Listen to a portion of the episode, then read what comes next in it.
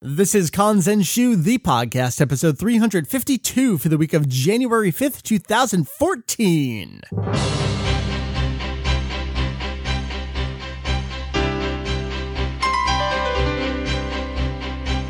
What up, heyoes? Welcome to a Kanzenshuu, The podcast. an extension of the all-encompassing Dragon Ball fan site. Kanzenshuu. That's right, we cover anything and everything Dragon Ball in hope so enlightening and a little bit of entertaining as well. What up? Name is Mike Vegito EX. Joining me across a very cold internet pipe, Mr. Hujio Sir Heath. It needs to warm up. So cold. It really does. So cold. So we'll record a podcast. That works. Yeah. Oh my gosh, it's 2014, Mike. It is. Uh, and it just now occurred to me. All right, it's January, a new year. That means it's officially a new anniversary for the website. Sorta. Because, I mean, it's Kanzenshuu now, but if you track things all the way back to Vegito EX's Ultimate DBZ links page on AOL in Circa January what, 1998? 1998. That is correct. Shortly thereafter, into Vegito EX's homepage, I think by March, because I had already been recording wave files and stuff. I was like, well, I have a full website. I might as well title this not a links page. So I did that, and next year is Daizenshuu EX, and then Kanzentai came along in 2005, and 2012 Kanzenshuu. Here we are. What? What? Trip down memory trail. Yepers, so here we are. It's a fresh new year, the first episode of a new year, or the last episode of a previous year. What we like to do is go over all the major news stories from the year, and then we make predictions for the upcoming year, and then we check in on our predictions from the last year. We are not doing that this episode. Oh uh, no! Yep. I've been tricked. Things are a little busy right now, and Julian has taken ill. He's not like super sick, but Yeah, he has like a throat infection. throat infection, and uh, he has claimed his spot on the show. So we will let him heal up. Also, his family is visiting him over there in Japan, so give him a little bit of time. So Heath, that leaves you and I on a backup plan for this episode, and it was one of those things that came together at the very last second. It's like, wait a minute, that's actually a really goddamn good idea. I I think this is really awesome. I think people enjoy it. And I I know when we were talking about it, we were both pretty excited. It's like this is actually pretty cool. So here's the thing. I mean, I've been running a Dragon Ball website since 1998. Everyone here involved on, well, I shouldn't say everyone because Julian and Jake, not so much, but the rest of us. So you and I, and then Mary actually has a year on me. We've been here the entire time that Funimation has existed as a company producing and releasing Dragon Ball in North America. the official third party historians, because you need to unbiased historian Yes, non propaganda. Uh, so we are going to dive into the history. So as you are probably quite aware, if you follow Kanzenshuu and any Dragon Ball news anywhere, Funimation decided let's do Dragon Ball Z on Blu-ray again. So we have the new season sets coming out. Uh, I just got mine in. I have not even put it into the PS3 to watch yet.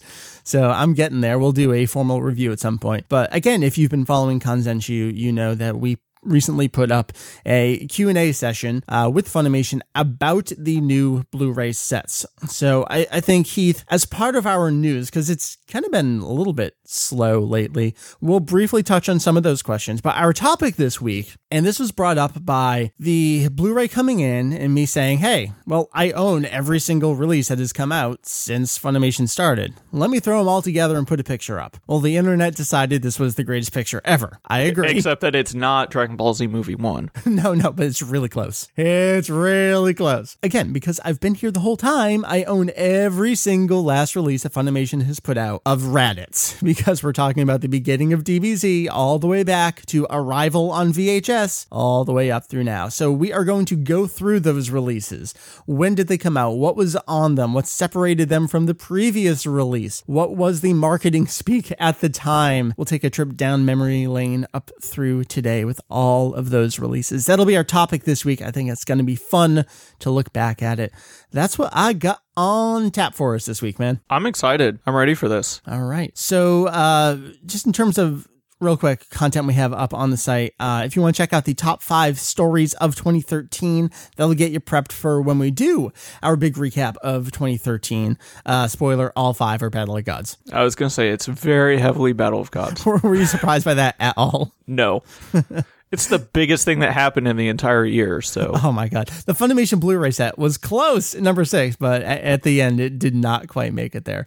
So you can check that out, uh, and we're going to talk about the Funimation Q and A uh, shortly. And other than that, the last thing we had up was uh, the last podcast episode. Did you check out the uh, talk with Kieran about Battle of Z at all? I did not because I hadn't played it yet. Ah, I see. I did see that you were talking about you download the demo, trying to figure out how to play it and all that. How'd that go for you? Not too bad. Yeah? It actually, I I was quite surprised that I liked it more than I did. All right, know? that's good. That's good. So, So- Mm-hmm. play the demo a little more, and I think this is the way to do it. Play the game a little bit, go back and listen to the podcast episode, and I think uh, for myself, it certainly changed my whole perspective on the game, and it sounds like it did for other folks. So Yeah. that's my recommendation for you and everyone. Will do. Alrighty. So with that said, uh, I guess let's talk about what little non-news we had. Heath, we had been working on this for, uh, it was back at the beginning of November that Funimation came to us and said, hey, uh, you want to do a Q&A about the new Blu-rays? And our first response was, We well, we had a, a big in house discussion of did they realize who they're asking? right. Uh, and I, I mean, how much Funimation internal stuff can we give away that we know? I mean, it's all public information. How many brand managers they've gone through, marketing staff. I mean, there's a couple marketing staff that have been there for a while, but there's there's been turnover at that company. That's all public knowledge. That's all up there. You can check that out. So like today's Funimation people, do they know our perspective on the orange bricks? I, I have to imagine that someone at some point did. We know for a fact at some point someone did. Are these the same people? Do they know? Why are they asking us? Because this is a crop to release.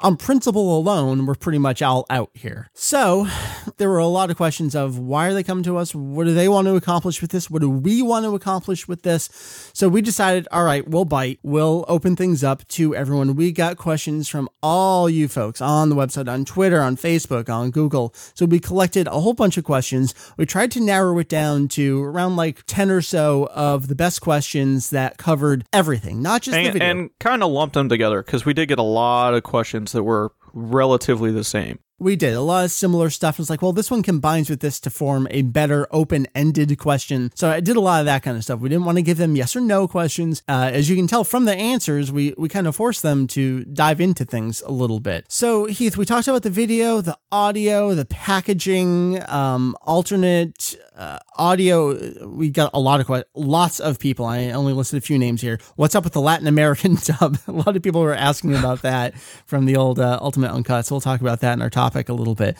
So I, I think we covered pretty much everything from marketing to the product itself.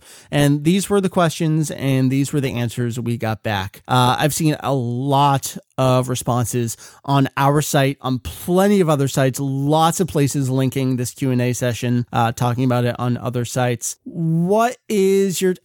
All right. So knowing that most of the the news posts on our site are without additional commentary and the podcast gives us a chance to kind of editorialize a little bit. That's what we're doing now.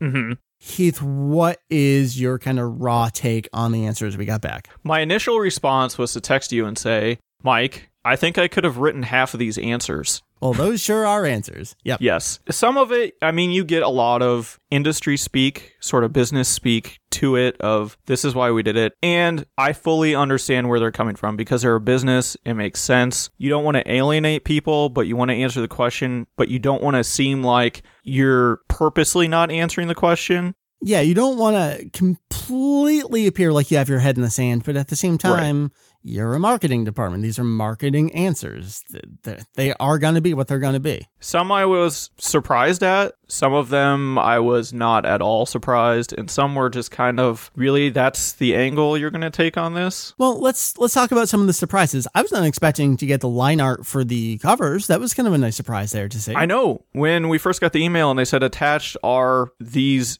illustrations that we got from Toei Animation in reference to the first question, we're like, what? Whoa, oh, that's cool. And I was fully expecting to get a cease and desist from Toei that next day for putting those up. So hopefully they cleared it with someone somewhere. I guess since I hope they, so.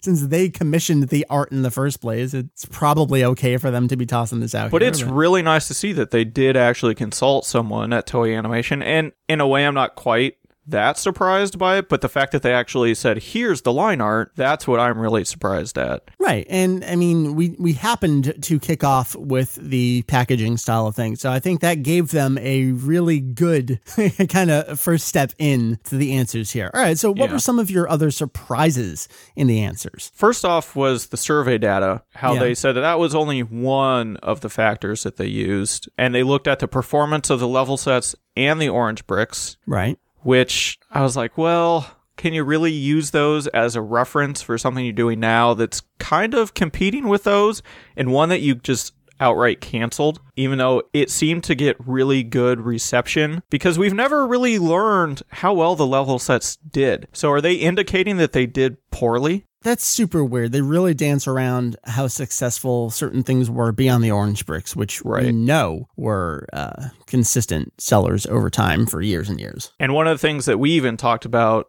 was the fact that Funimation themselves is using this moniker of orange bricks, something that we've forever been harassed about by people. I can't believe you calling it. That's so condescending. When it seems like in house at Funimation, that's what they're called. It's just become the all around. This is what this release is referred to. capitalized as orange bricks. Yes. I mean, for those who don't know, bricks, this is the industry name for that type of packaging. There is no pejorative naming scheme going on here. That's what they're called. And they They're just orange. happen to be orange. And then we also called green bricks and blue bricks. It's not like we're showing any non favoritism here. So let's all move on from that. All right. So, Heath, where I want to go here in terms of the kind of surprise was what I thought was a really fair question. And that was look, you put this out. Two months later, you announce this. One month later, this was mm-hmm. wrapping up. All the meanwhile, Kai was on TV. It's the breathing room question, which we've talked extensively here on Of the why podcast are you competing with yourself with the same product? So my surprise here was that Kai has its own independent creative team at Funimation where they essentially treat it as a separate IP, intellectual property. Mm-hmm. And in theory, that makes sense. In practice, well, I can probably tell you it's not making sense, right? Not when everyone lumps it together. It has Dragon Ball Z in the title. Well, and they added the Z back to it. Well, I mean, did Toei force them to add the Z back? And that's what it sounds like. but- Well, it's it's one of those odd questions though because do they treat Dragon Ball as a separate property from Dragon Ball Z from Dragon Ball GT? well, yeah, of course. So, in a sense, then it does make a little bit of sense why they would consider it different. But at the same time, it's nothing like anything else we've ever seen where it is so closely associated with Right, the original right. series it's based on. Kai is not replacing Dragon Ball or competing with it's not the same underlying footage. That's the thing. Kai Right. is the exact same footage as Z. Yes, different dub, yes, different music.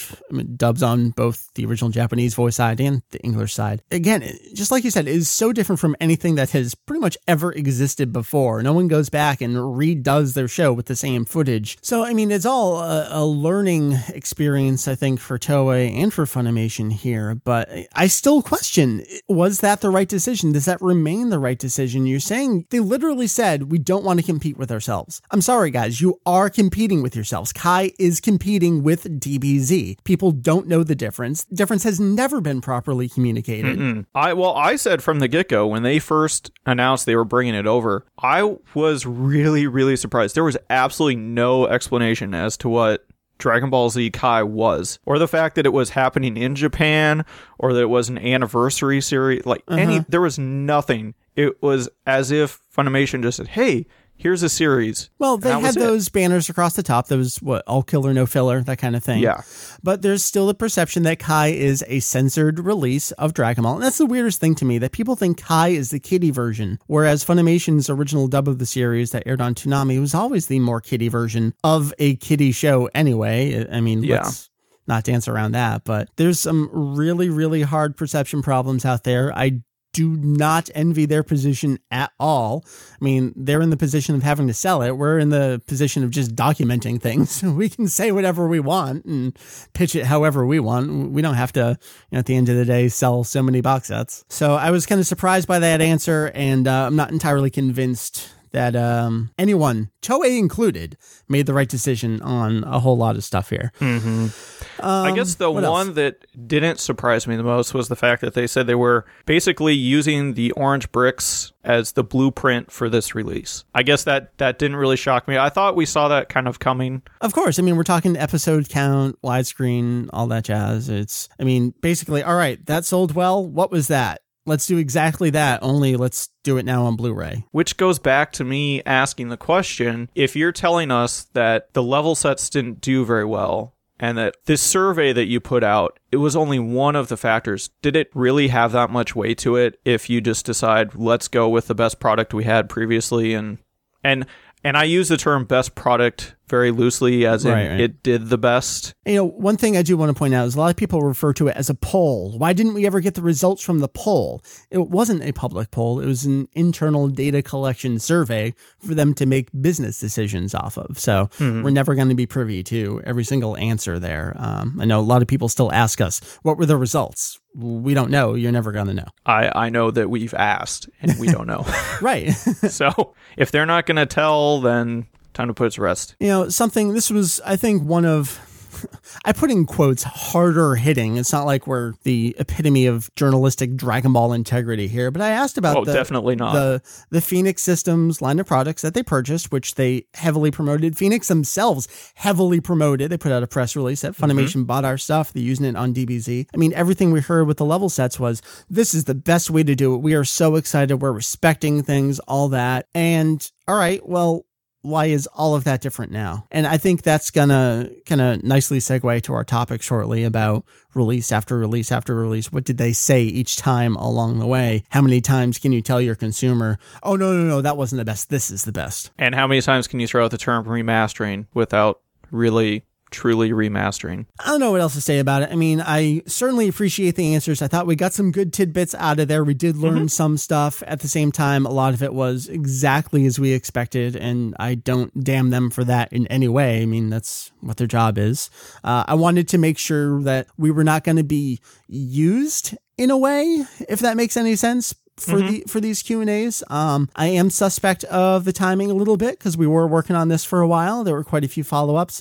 Uh, we got the answers in time for the release to come out, as opposed to ahead of the release. So you know, there's there's that question in the back of my head, what's going on there? But yeah, we, we got the answers. I again appreciate that. I was kind of surprised we got the answers. Yeah, it's For a while, it was like, did they forget about us? well, we were heading into holidays. I mean, I again, Yeah, I, it, it was I don't blame this them. entire time was Thanksgiving into Christmas, so well, and I know they had a pretty big snowstorm down there they did. as well. So, Yeah, well, yeah, Texas slammed. well, yeah, when you don't have snow plows, but you get a lot of snow, what do you it's kind of hard. So there we are. I guess that's going to bring us uh, out of the news. There really hasn't been anything. I think there's been some J Stars stuff that we need to catch up on. But uh, you ready to Let's get to the exciting stuff. topic it up? So Heath, this picture contained one, two, three, four, five, six, seven, eight, nine, ten releases. And there's actually another two. We'll talk about that at the very, very, very end of our topic here. So we are looking at 10 distinct individual releases. Some of these are re-releases of the exact same content. Uh, I mean that in terms of not just the footage, but literally everything about the product itself, the same thing. Uh, some of its slight differences, like a musical score change. So let's take it all the way back. Um, we have to start with the obligatory the Ocean dub was always Funimation's dub answer. But was distributed by Pioneer. Right. Uh, distributed home video by Pioneer, distributed by Saban on syndication TV broadcast. Always a Funimation production. Gen Fukunaga, executive producer. Daniel Cocanougher, was that his name? Can't remember. That sounds about right. Him and Barry Watson doing all the heavy lifting on this. Always Funimation. 1996 is uh, when Funimation, well, I guess we can take it back to 1994. Company founded 1995. Tried the first 13 episodes of Dragon Ball, the first movie that didn't work. Went to DBZ the next year, 1996. We got 53 edited English dubbed episodes over the course of 96 to 98, as well as a TV edited three part episodish version of DBZ movie three, and then things wrapped up with uh, uncut, dubbed, and English subtitle versions of DBZ movies 1 through 3 on VHS, DVD, and Laserdisc. Always Funimation, even when Pioneer was distributing the home video release. So things kicked off. This was a very fun one. Arrival. The VHS came out, I believe, 97 is what the back of my box said. The DVD didn't come out until 99. Remember, DVDs mm-hmm. were still kind of new on the scene. The Matrix, you think, of as uh, the biggest DVD release to really get things going. So, well, I remember going to my local Suncoast Video Yes. And and buying the entire Saiyan Conflict. Oh yeah, did you? And on VHS. Uh-huh. And then all of a sudden DVDs started coming out by the time they got through uh, all of VHS. I went, I was buying bitch. them all VHS one by one. I yep. got I got through the Saiyan arc. So uh-huh. um so Arrival, this was the most different from any of the home video releases. It was four episodes, but they were edited together without opening and ending themes, without eye catches, as one giant long episode, kind of like a theatrical thing. We've seen similar things over the years where maybe a two part OVA would be edited together and released as one movie. Um, Arrival was, I don't think, ever marketed as a movie, but it kind of had that feel to it where it was uh, the whole thing It really did. It, it was just kind of one of those odd things, almost like they decided if we're going to put four episodes on a VHS tape, maybe we shouldn't include the opening and ending mm-hmm. titles. And right. I don't know. But the way it ran, there was almost no break in between episodes, if I remember correctly. Correct. I mean, it would fade down where commercial break was, but it would come right back in, fade right, right back up. Uh, and all the other releases after that were three episodes. I can't remember if there was a, another four episode one. There may have been toward the end, but uh, Arrival was very different from all the other ones at that point. So that kind of kicked things off for Funimation. Uh, we got the VHS and the DVD. Now, I know Tanuki is probably the uh, mastermind of all Arrival releases. There was something like the the standard one that I have with Goku doing the Kamehameha, and then there was an alternate cover yeah. with Goku holding Gohan from Head Chala. Was it advertised as like the action version versus the something or other version? I don't remember the exact I details. I just remember seeing it. I never owned it. Right. All of the Pioneer releases, especially the DVD ones, would have kind of one of their bonus materials would be not trailers, but kind of like static screenshots of their entire catalog you could order. Um, yeah. I think this is where we saw some of it. I think he actually got one at one point, and I can't remember if it ended up being literally the exact same content or if it was the original broadcast version where episodes one and two had some of the alternate lines, which you know we'll get later in the Rock of the Dragon uh, edition that we'll talk about things like "I smell death in the air," that kind of stuff. Um, but there were two editions of it seems like they were pretty much the exact same thing. Uh, the DVD release was the subsequently further edited version with "Oh no, this isn't good" instead of "I can smell death in the air." That's that, and that was it for a long time. This was uh, the whole span of years where yes, Funimation was in charge, but they sublicensed their home distribution to what was then Pioneer, later became Geneon. That sublicense expired, I believe it was in 2003, and that gave Funimation the chance to go back and redub and re release those episodes. And that is what led to the Ultimate Uncut Edition in 2005. I remember when those first came on Toonami.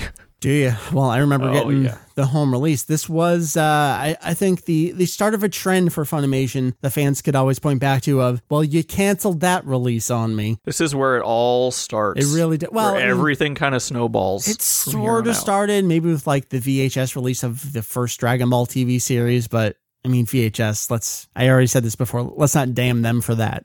yeah. It kind of made sense.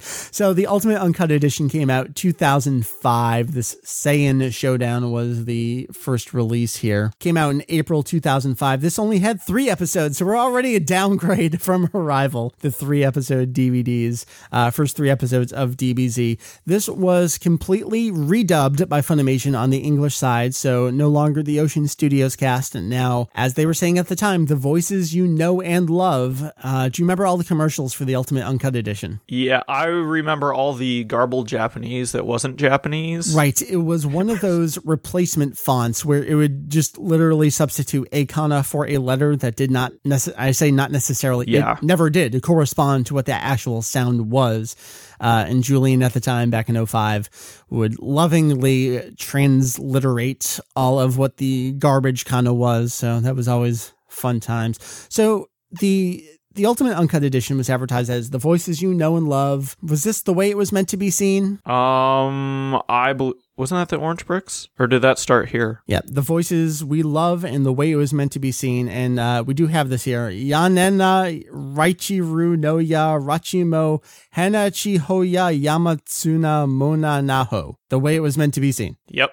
Complete gibberish. so, I mean, that was fun for those of us who could look at it and be like, um, wait a minute. But this was also a glimpse at, look, they're, they're kind of playing up the Japaneseness of it, though they would never go so far as to promote watching the Japanese version. Like they would talk about the original uncut Japanese footage. And it's not like mm-hmm. Funimation is going to advertise the original Japanese audio track over their English dub. Again, that makes total business sense. I sure, whatever. Not when you put that much capital into it. Right. Uh, but to see them playing up the Japanese-ish niche of it, that was interesting. That's the only word I can use to think of it. Well, it's also at the point by 2005, most people know what anime is and where it comes from. Right. I mean, we whereas were, in 1996, sure, it was kind of a what's this cartoon?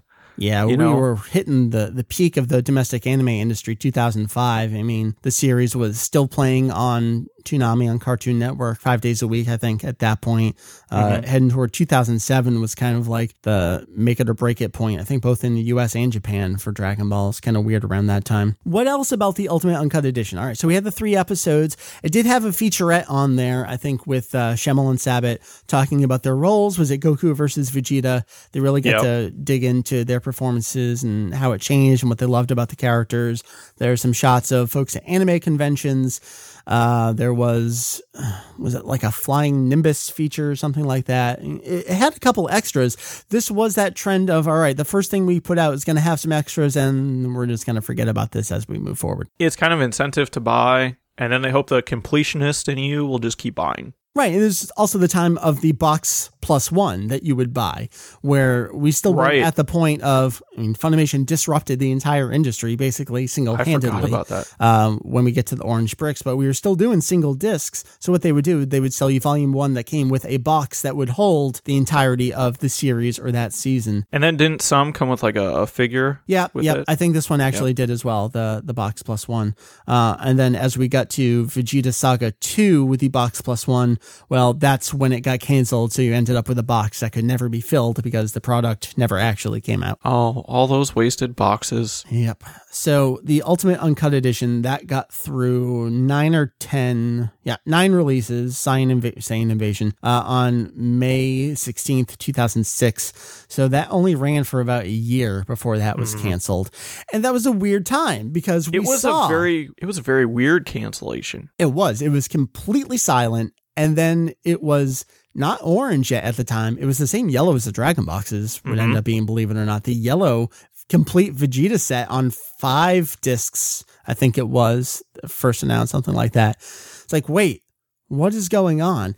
And I mean, you can dig back. I think we've archived a lot of this. Funimation was like, uh, we have nothing to say right now. Please stay tuned. Because it, it listings started leaking online, like on Amazon and mm-hmm. things like that. Right, right. People like, wait, what the heck is this? And we already had cover art for the next two Ultimate Uncuts. Like that stuff was coming out there, but it wasn't actually coming out there. So this ended up being the Orange Bricks, which started in 2007. So we've gone from 97, 99, 2005 to 2007 here. Again, we are at DBZ Bonanza popularity timeframe here. Uh, I don't, I was long past the point of even occasionally tuning into Toonami. Um, mm-hmm. 2007. I mean, it wasn't even on my radar anymore. I don't know if the show was still airing, but uh, obviously the popularity was huge through the video games. I mean, this is the time that we were getting like four video games a year. You look between the Sparking and Super DBZ and Infinite World was 2008. And in Japan, you got like Battle Stadium DON, um, Jump Superstar Jump Ultimate Star. Sure, some of them are crossovers, but the amount of Dragon Ball in the video game front was overwhelming for a few years there. Dragon Ball was huge still in 2007. Now, at the time, this was God damn it, Funimation, you canceled my release. And I think a lot of people are still bitter because we're still feeling the repercussions over not being able to get a certain number of episodes from the Frieza arc in its original 4x3 aspect ratio, asterisk, unless you have Dragon Box 2. But we're not quite at the Dragon Box. We're at the Orange Bricks here. In retrospect, it was the right business decision and they made a killing. Oh, they absolutely killed it.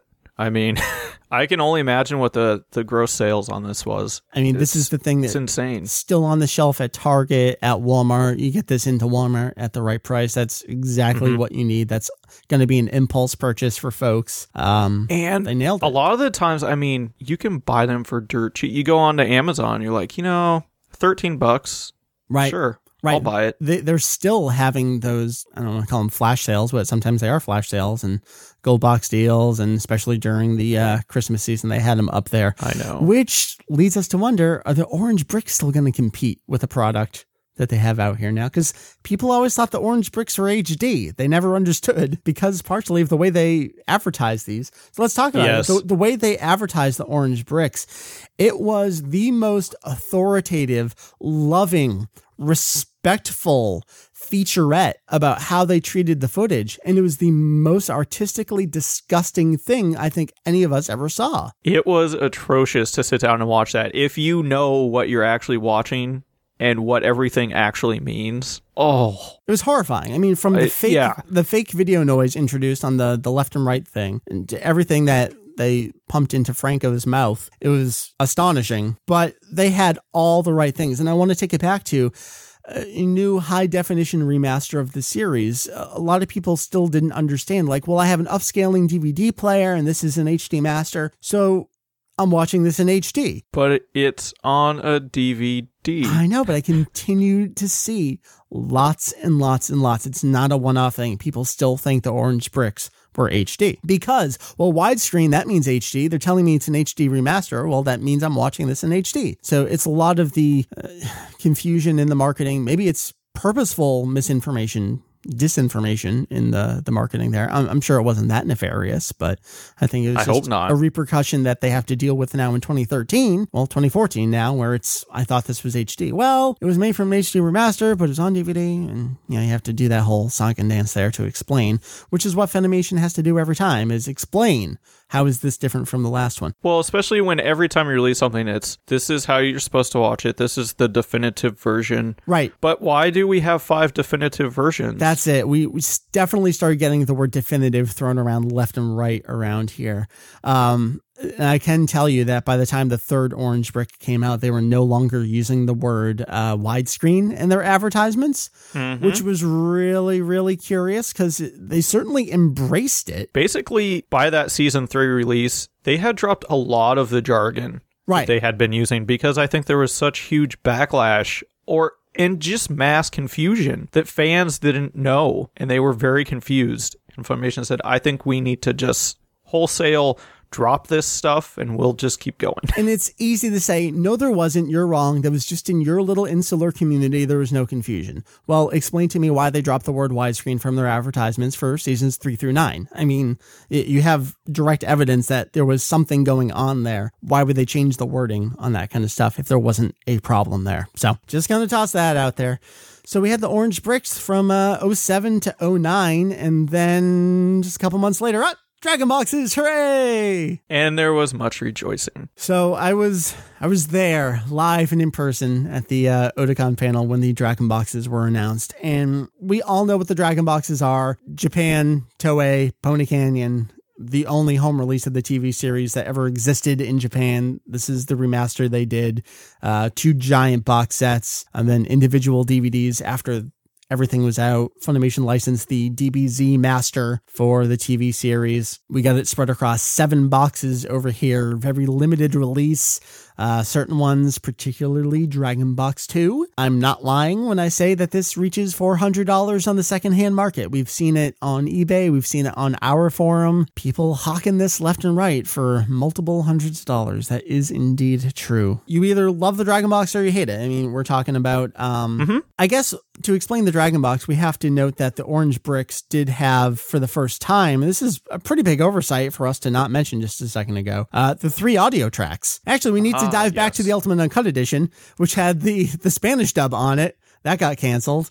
People were hoping it would be in the Orange Bricks. It wasn't. So then the Orange Bricks introduced, uh, for the first time, the English dub with the original Japanese score on it. So we had three audio tracks. We had the English dub with the Japanese track, the English dub with the replacement broadcast Tsunami music, and then the original Japanese audio track. The Dragon Box reduced that down to two. This was the presentation of the Japanese version. So the default audio track is actually the Japanese language track.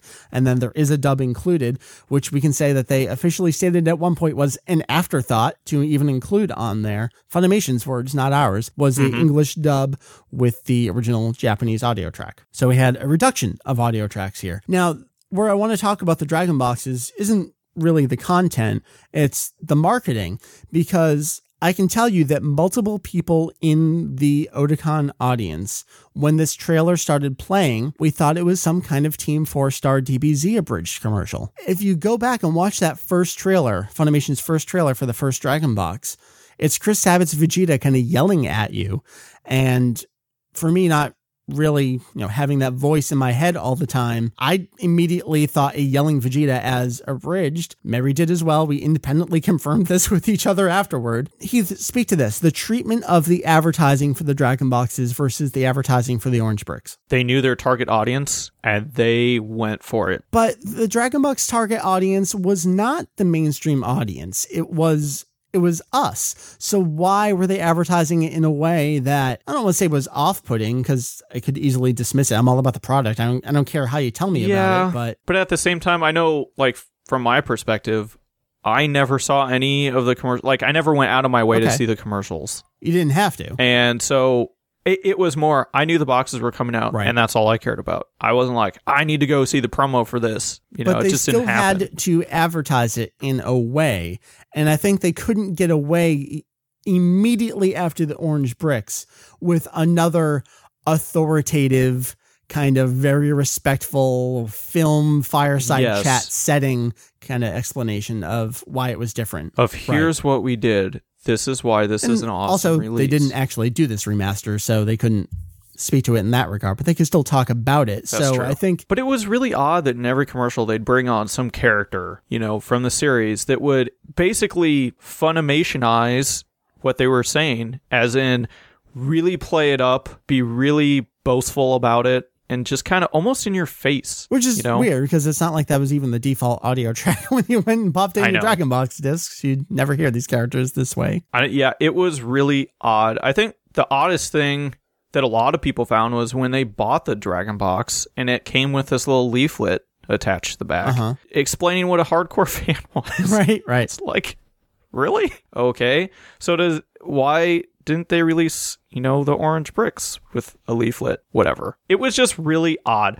A lot of the advertising, a lot of what they did to promote it, would just it seemed so odd for the target audience that they were going after.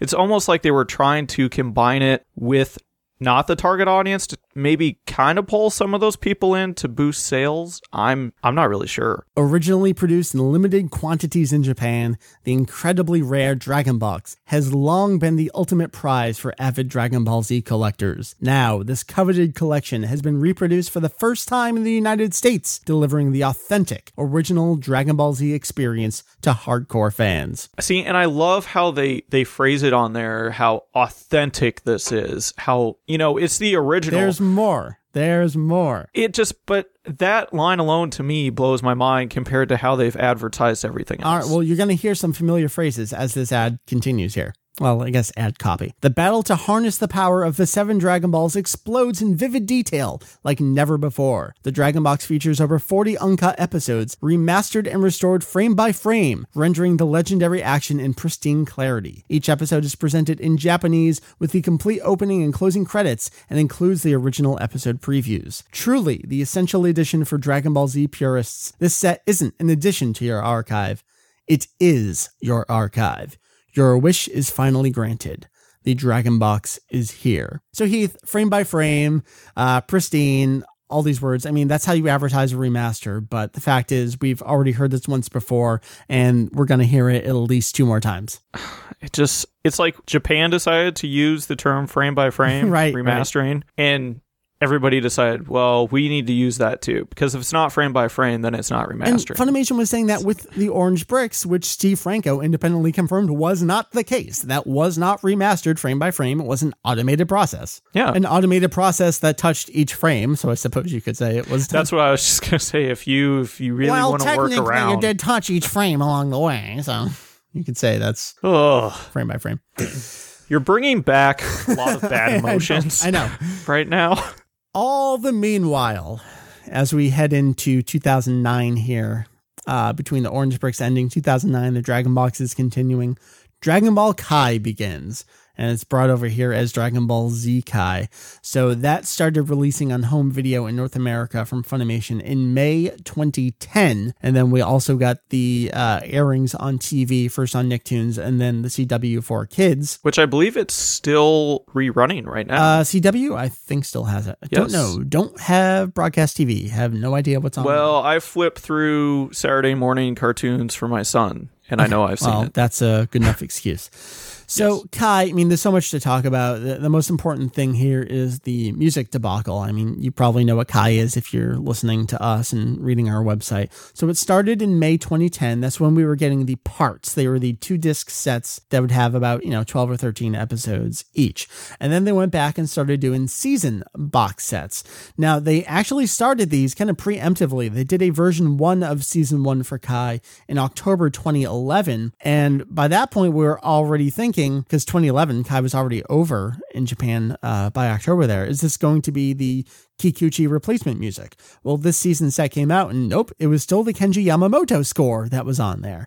And they did not continue these season sets anymore. And in fact, later released a press release announcing that they were going to start doing season sets. Like, you already did start doing season sets. So they kind of swept that one under the rug. It's kind of like uh, these are not the droids you're looking for. right, right.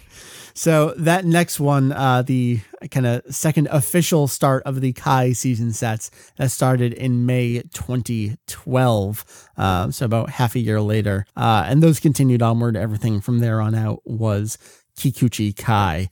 Uh, parts five through eight always were, and then all of the season sets, starting with version two of season one onward, is all Kikuchi music. So that's why in my photo you can see two different versions. One is the uh, Blu-ray copy of the first Yamamoto Kai, and then a DVD season copy of Kikuchi Kai. So I think that's important to include there because They should actually call that Kikuchi, Kikuchi Kai. I mean, everyone does, so might as well. Yamamoto Kai, Kikuchi Kai. Uh, I think it's worth including as two distinct releases because of uh, the music on there, and also because I mean, I had a a part and then a season, so same kind of thing you got going That's on. true. there. Kai's working on there through 2012, and then in the meantime, starting in November of 2011, we get the Dragon Ball Z level sets on Blu-ray. Which was just the oddest thing ever when Kai was going, because that was the first thing that everybody Right, said. right. We Wait, you're doing Kai. we have to all acknowledge that Kai was being advertised as DBZ for the HD era. That's what Toei was touting it as. That's what Funimation was bringing it over as. This updated, new, fresh, modern looking version of DBZ for today's televisions. And thankfully, we got the proper 4x3 version of Kai on both the DVD and Blu ray over in Japan. It was super weird. Their DVD standard def was cropped and their uh, Blu ray HD was the original 4x3. But then we get uh, Funimation saying, nope, we're going to do our own HD remaster of Z. Now, I think I mean, I remember talking about this for years. We all assumed, yeah, of course they're going to do an HD version.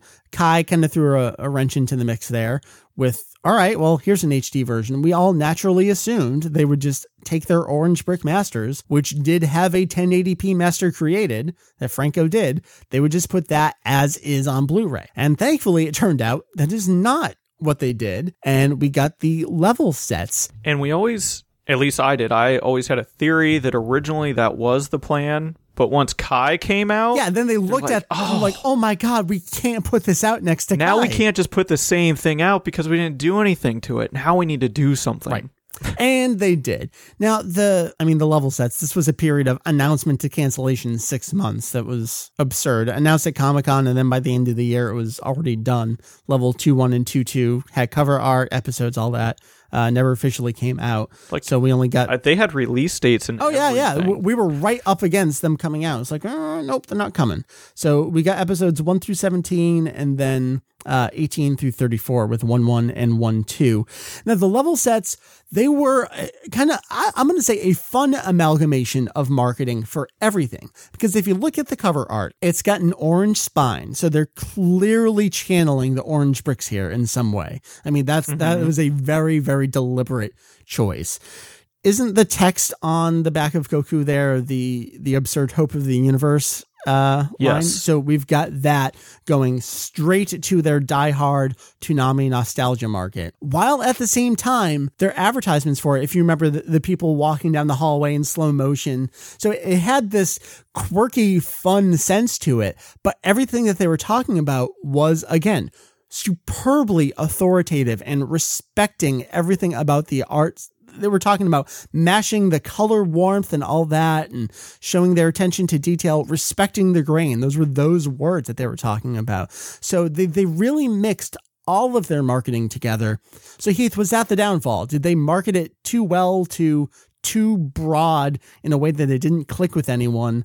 Or was it because it was four by three? Or was it because Kai was going on? While they just finished the dragon boxes, while they just finished the orange bricks. None of us know. Which is sad because this was the one release that I think almost everyone was really excited we, I, for. Everyone was like 90% happy with what this was. Yes. I mean, and at this point, when you're 90% happy, I think that's a pretty good release. Right. I mean, we're talking the three audio tracks on here, a 4x3 presentation, uh, a, a decent price point, uh, didn't have next episode previews and that kind of stuff, but um, just the, the, the attention to detail. Maybe the blacks mm-hmm. were a little too dark, but everything else had a, a really I mean, you can, color feel to you it. You can go read our review of it. Uh, you can't website. because I never finished it. Oh, what? Yep. It, it, Mike. it is like 80% written. And then by the time, because I've just for two years now been so slow, it's like, well, this isn't even worth publishing anymore. Ah, can't even promo our own stuff. This is terrible. I quit. You can go back and, and listen to us talk about it. um, to me, the biggest downfall of this release was kind of a combination of all three. It was. It uh, the fact that the the marketing and I think the majority of the general fan was so ingrained with having things widescreen if it was going to be a remaster that when and I read reviews of people that said I got the Blu-ray sets there were black bars on the uh-huh. side. I tried to zoom in but I couldn't. And it's it's because it's a Blu-ray it's encoded in widescreen so those black bars are encoded with that video. So there's nothing you can do. And people sold them back. They traded them in. They went on Amazon and sold them for super cheap to try to get some of their money back. And I think that was one of the larger downfalls to it. But then at the same time, again, Funimation is competing with itself. You have two HD releases coming out both say Dragon Ball Z, and there's no real clear distinction between the two. Yes, the HD thing and the widescreen, I will concede a lot of people disappointed, not understanding why there's bars.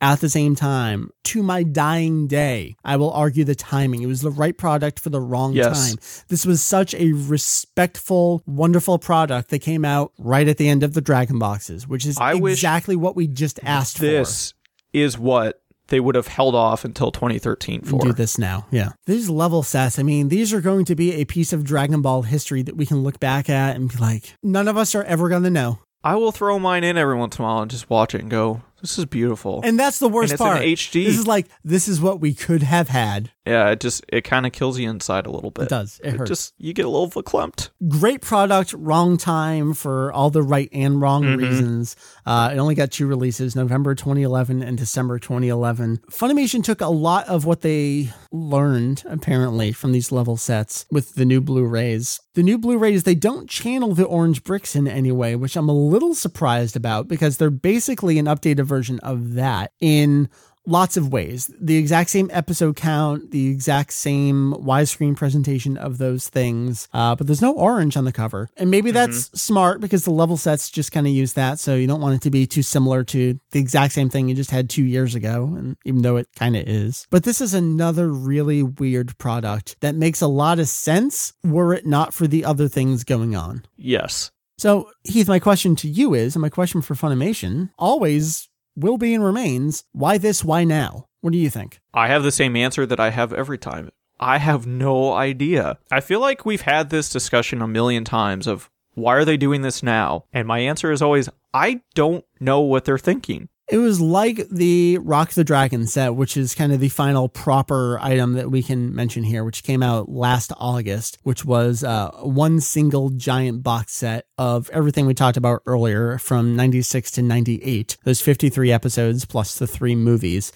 Um, so technically, it's a re release of you know the first Raditz episodes. So one. you're hitting the nostalgia crowd, right, right? But the timing of that was weird because it's okay why now? And why now on a couple different fronts? One, because the same Kai levels upcoming Blu rays. I mean, you have another product out there. But this is the kind of thing that you can market very separate from those because this is never going to appeal to the nine year old born every day. I'm sorry, I have to toss that comment out there. But th- this yeah. one's never going to appeal to them because they have no memory of it. It's irrelevant to them. It's irrelevant to us. But this is how a lot of us were first introduced to the anime in some capacity.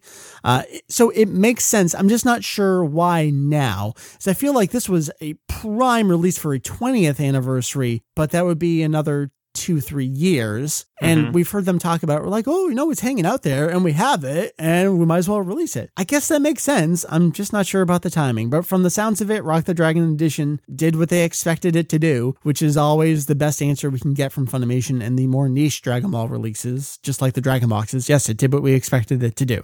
Okay. Well, I'm going to write that off as a success. I suppose they made money and at this point, you know, as a business, that's what matters. Well, and Rock the Dragon, it's not like that took any more licensing to do anything. No. There's no more work that had to be done other than authoring and putting the book together. Yeah, I was going to say the material was all there. So here we are with, uh, I don't even know what we call these. This is just season one of the Dragon Ball Z Blu rays. There's no extra name to it. Uh, mm-hmm. Uh, and I guess the Orange Bricks were that way too. So we got to come up with a, a name for this the Blu-ray seasons, I guess. That's kind of what I've been going I think with. that's what most people are doing. Yeah. I mean, because level was easy. You know, it's nice to dif- differentiate the two. Right. But uh, we're getting so much more of the same frame by frame uh, attention to detail. They're talking about, um, you know, panning the scenes where they need to to make sure things are not just center cropped. You know, a lot of people have been throwing up examples of this. Uh, I, I sorry, I forget who it was, but it was exactly what I was thinking about when you think back to the old Funimation Saban days when they would do digital zooms and sped up pans down on things to, yep. to speed things up for time mostly. But you get a little bit of that going on with the uh, the new season Blu-rays here. I almost called them level sets, even though I know that's not what it is. So Heath, we've come from Funimation starting their TV broadcast of DBZ in 1996 Arrival coming out on VHS in 97, all the way through 2014, the new Blu ray levels. If we consider all the Arrival and Rock the Dragon stuff as one release, because it's mm-hmm. exactly as is, so that's one, plus Ultimate Uncut, two, plus Orange Bricks, three, plus Dragon Box, four, plus Kai, it's like maybe five, five and a half. Let's just say five, plus Level, six, plus Blu-ray season 7. So we're looking at at the very least 7 distinct releases of Raditz from Funimation. That sounds about right. And on all of these, Raditz is only on one cover. Oh my god, that's true.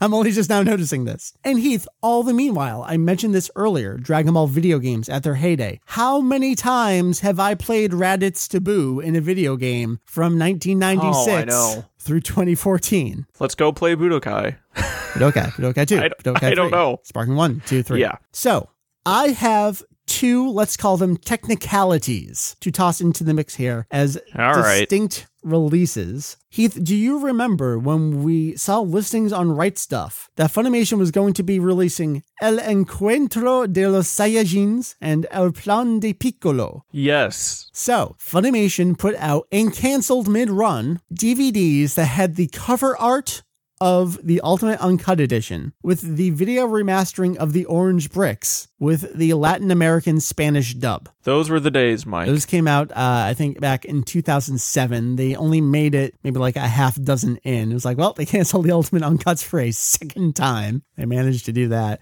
And I think that's another reason why people were talking about the Spanish dub. Like, yeah, it was on the Ultimate Uncuts and Okay, that was canceled. But then you actually started independently putting out the Spanish dub. So clearly you have it. Will you do something with it? I thought that was worth including there. So this is one of those, is it really its own individual distinct release? Because it's the Spanish dub, which was on the Ultimate Uncuts, and it's the Orange Brick Master, which is on the Orange Bricks. So Mark pointed this out to me on Twitter. I was like, you know what? All right, fair point. So I ordered it for $4 so I can correct this. I saw I that. will have this in. you were so gullible. I know. Just have to have it. Yep. The other, let's call it technicality, and this one is even less than that one. The GameStop pre-order of Burst Oh, Limit God. on the Xbox 360 contained a bonus DVD that was literally just the first disc of the first Orange Brick, which had episodes I think 1 through 7 on it. Hmm. That I do actually already own. So I owned a 360 before I got my PS3. So I bought Burst Limit first on 360 and I pre-ordered it at GameStop because it came with the bonus disc and it came with the t-shirt. So that's where I got it. And then I later bought the PS3 version as well because I'm VegettoEX and I do stupid things. That I already own. So I can throw that into the mix as well. And I think those two flesh out the entirety of everything Funimation has ever released on home video of the very beginning of DBZ. I'm amazed and possibly not in a good way. We've been here for the entire thing. I know. That's weird. You know, for all the wonderful content we have, Julian translating things incessantly, Jake doing the same thing, you arranging content, writing content, myself doing all the news. One thing that I'm so glad we have is a complete history of all of this. We've been here for the entire Mhm. thing. I've basically been documenting the entire thing.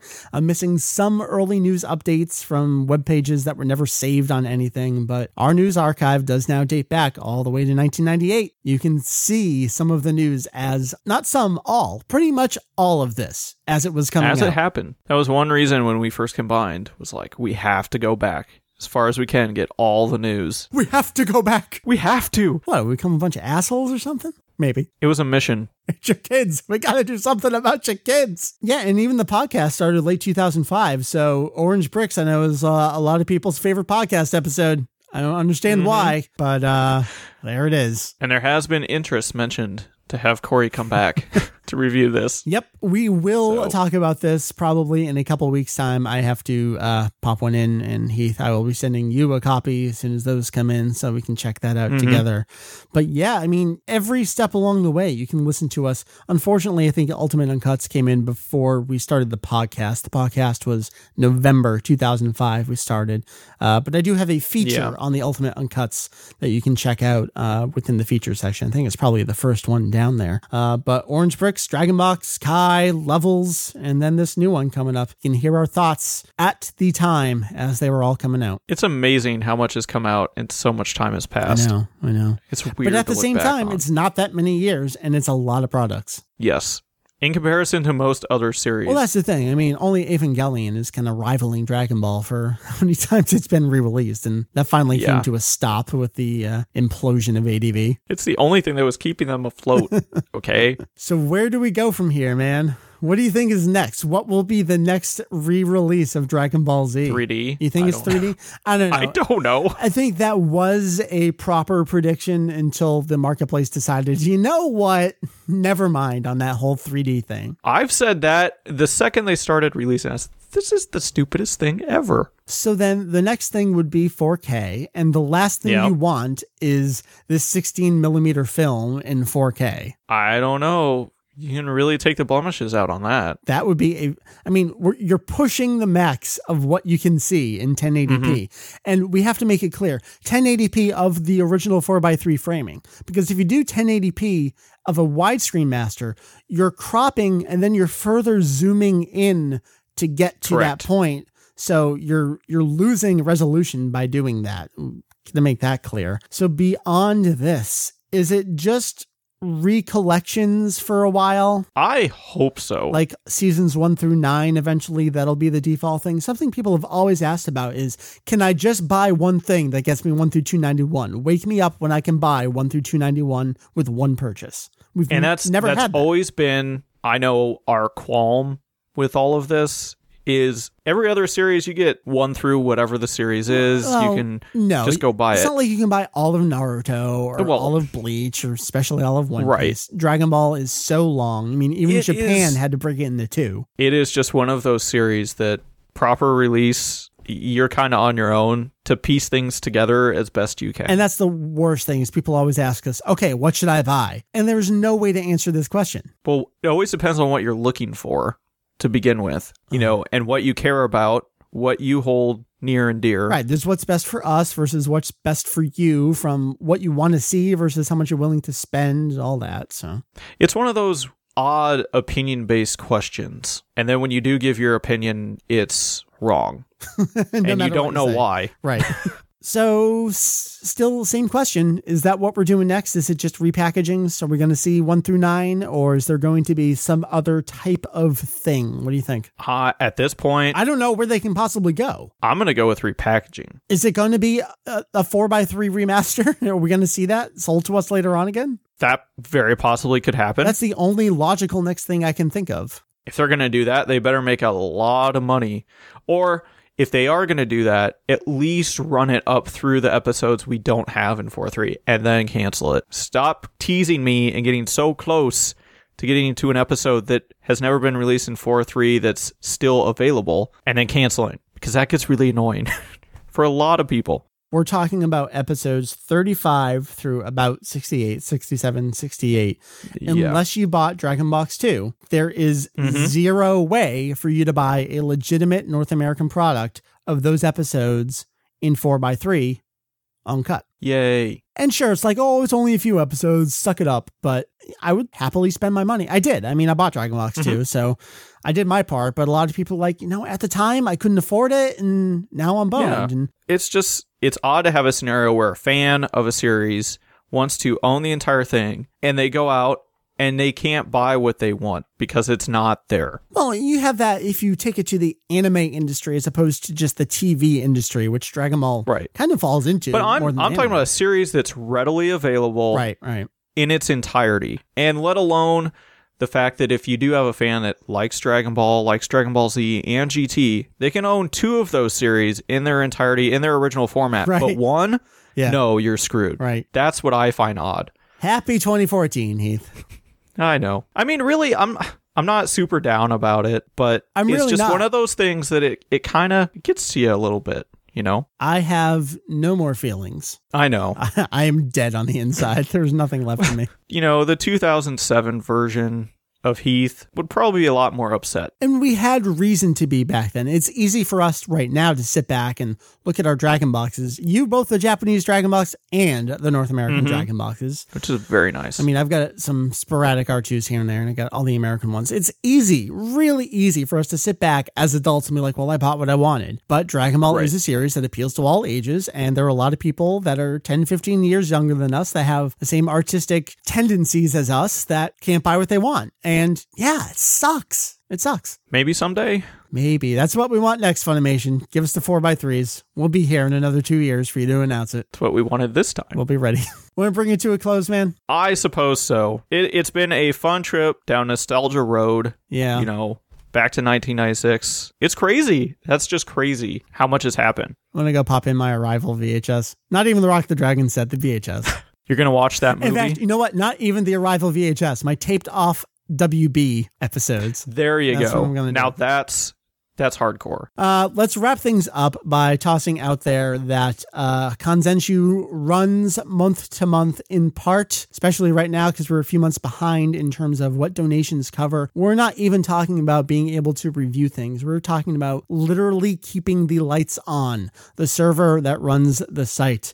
Uh, your donations are appreciated. That's what it helps do. It doesn't matter what you like about the site. It can be the podcast, it can be the translations, it can be the news. Any part of Kanzenshuu that you like, donations help keep that going. Anything that you can uh, toss our way with a little bit of New Year cheer, always appreciated. Check out the donate page of the website. I think I'm a month behind right now in terms of who covers what months. But like I mentioned, we're also a couple months behind in terms of simply paying. The, I mean, I pay the bills every month. Uh, Yes.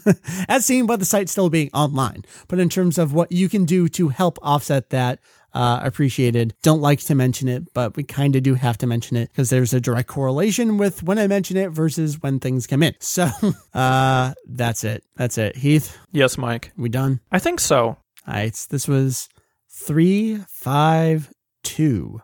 of the podcast. Hopefully, we'll see Julian next week. Hopefully, I hope he gets better. Yes, rest up, sir. So uh, I've got to review all my predictions from last year anyway. I know I haven't even listened to him yet because I knew he was sick, so I didn't bother. Yeah, I'm afraid. forget him. I'm so scared. I I don't even want to know what I predicted. I think we all said point. we'd see Battle of Gods in America, but uh, Yeah, I believe I said something along the lines of imported it it. would come out through Fox, but not with Funimation voices. I can't remember what I said. I don't. Something crazy I, that I pulled out of my ass. Now, if we don't just bring it to a close, we'll just keep talking about nonsense. So, Heath, thank you, sir. Thanks for having me, Mike. Yepper. So, for Heath, for Julian, for Jake, and Mary, who I could not track down because she is enthralled with Persona 4. She's been Of here the whole time, too. But she's like, ah, you know what? I'm going to play video games. Like, really?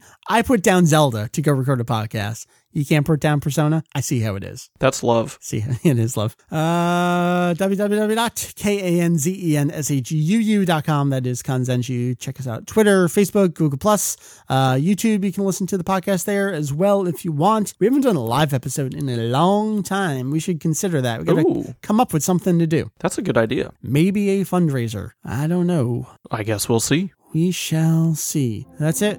I'm done. All right. I've been I'm going to get back to uh, some cri- scripting That whatnot works. stuff. You do that. Wrap up the show first.